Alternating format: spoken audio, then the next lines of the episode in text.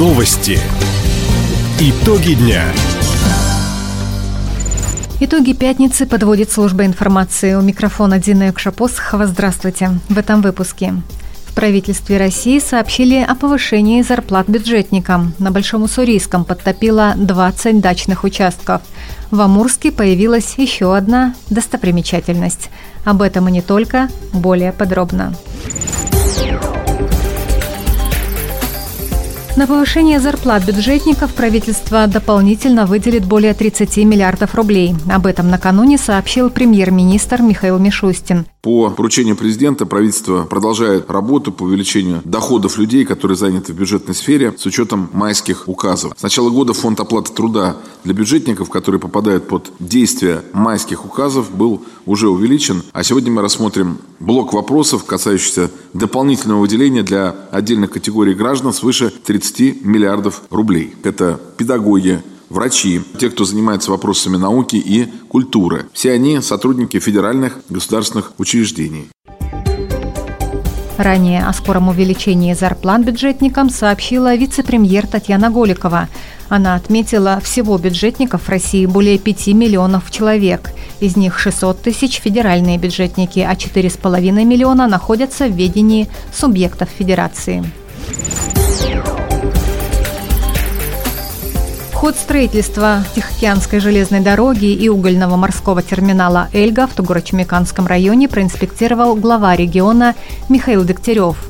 Губернатор облетел площадки и побывал на будущих причалах. Проехал участок пути вдоль прокладываемой магистрали, начиная с нулевого пикета. Впечатлением он поделился в своем телеграм-канале. Первые рабочие сюда зашли в феврале 22 года. Здесь была непроходимая тайга. Всего полтора года прошло, а уже уложено более 200 километров железной дороги. Подготовлено насыпь уже почти на 350 километров. По морю доставлены необходимые материалы, шпалы, рельсы, оборудование, техника. Работают на стройке больше трех тысяч человек с двух сторон. Дорога первая за почти 150 лет, частная. Нам она даст почти 4 тысячи рабочих мест. И самое главное, что с этой точки мы получаем доступ к российским железным дорогам. Отдельно Михаил Дегтярев отметил, Тихоокеанская железная дорога открывает доступ к полезным ископаемым, которыми богата местная территория. Акцент в ближайшее время будет сделан на Мельканское железорудное месторождение. В планах построить ГОК и металлургический комбинат. Сотрудники МЧС ведут мониторинг влияния уровня воды на островную часть Хабаровска. Так, на Большом Уссурийском подтоплено около 20 дачных участков. На островах наблюдается разлив проток, выход грунтовых вод. Чем необычен этот паводок для нашего края и какой прогноз дают гидрологи, рассказывает заместитель начальника Главного управления МЧС России по краю Андрей Прокопенко.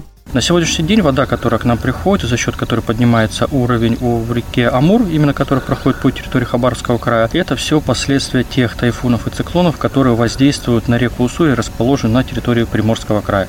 То, что к нам шло с верхнего течения Амура, то есть с, с Амурской области, из еврейской автономной, этот уже э, пик паводка, мы уже прошли воду с с минимальными отметками. То есть сейчас вся основная вода к нам поступает с территории э, Приморского края. Вот в этом отличие этого паводка от предыдущих лет. По сведениям гидрологов, на утро 1 сентября уровень Амура у Хабаровска 404 сантиметра. В течение двух суток ожидается подъем уровня воды на 5-10 сантиметров. Гидрологическая обстановка находится на постоянном контроле у правительства края и спасателей. Сегодня в Хабаровске открыли новый образовательный центр «Водный транспорт». На базе колледжа водного транспорта и промышленности студенты будут обучаться по федеральному проекту «Профессионалитет». С Днем знания ребят поздравил губернатор Михаил Дегтярев. Глава региона отметил, колледж свыше 80 лет готовит кадры для судостроения и судоремонта – на модернизацию материально-технической базы направили более сотни миллионов рублей. Создали современные рабочие зоны для обучения по всем основным направлениям, среди которых обслуживание судовой электрики, навигация, судовождение. Напомним, предприятия-партнеры кластера «Амурское пароходство» и «Хабаровская ремонтно-эксплуатационная база флота». Глава региона также дал поручение региональному Минобру наладить контакт еще с одним молодым предприятием края – морским портом Эльга. Сквер с необычным названием появился в Амурске. Его благоустроили по федеральному проекту формирования комфортной городской среды. Пешеходная зона по проспекту Октябрьскому в народе получила название «Денежный сквер». Все благодаря необычной форме перил. В их основании знаки-символы рубля и юаня – во время открытия площадки сотрудники администрации совместно с подрядчиком, который выполнял работы, организовали акцию «Подари ребенку дерево». Теперь зона отдыха стала еще уютней. Отметим, на благоустройство сквера было направлено почти 6 миллионов рублей. В регионе готовят к открытию сразу несколько спортивных площадок. Так, в поселке Чигдамын Верхнебуринского района завершают строительство физкультурно-оздоровительного комплекса открытого типа. Аналогичные объекты есть в Хабаровске у школ номер 24 и 80. Новая площадка ГТО открыта в селе Джарино Найского района. Также в этом году будет сдана в Вяземском районе. Еще одну спортивную территорию оборудуют в Тугурочемиканском. Все объекты возводят по федеральному проекту «Спорт. Норма жизни» национального проекта «Демография», инициатором которого стал президент Владимир Путин. Также осенью будут открыты умные спортивные площадки в Краевом центре и городе юности. Их создание стало возможно благодаря еще одному федеральному проекту «Я выбираю спорт».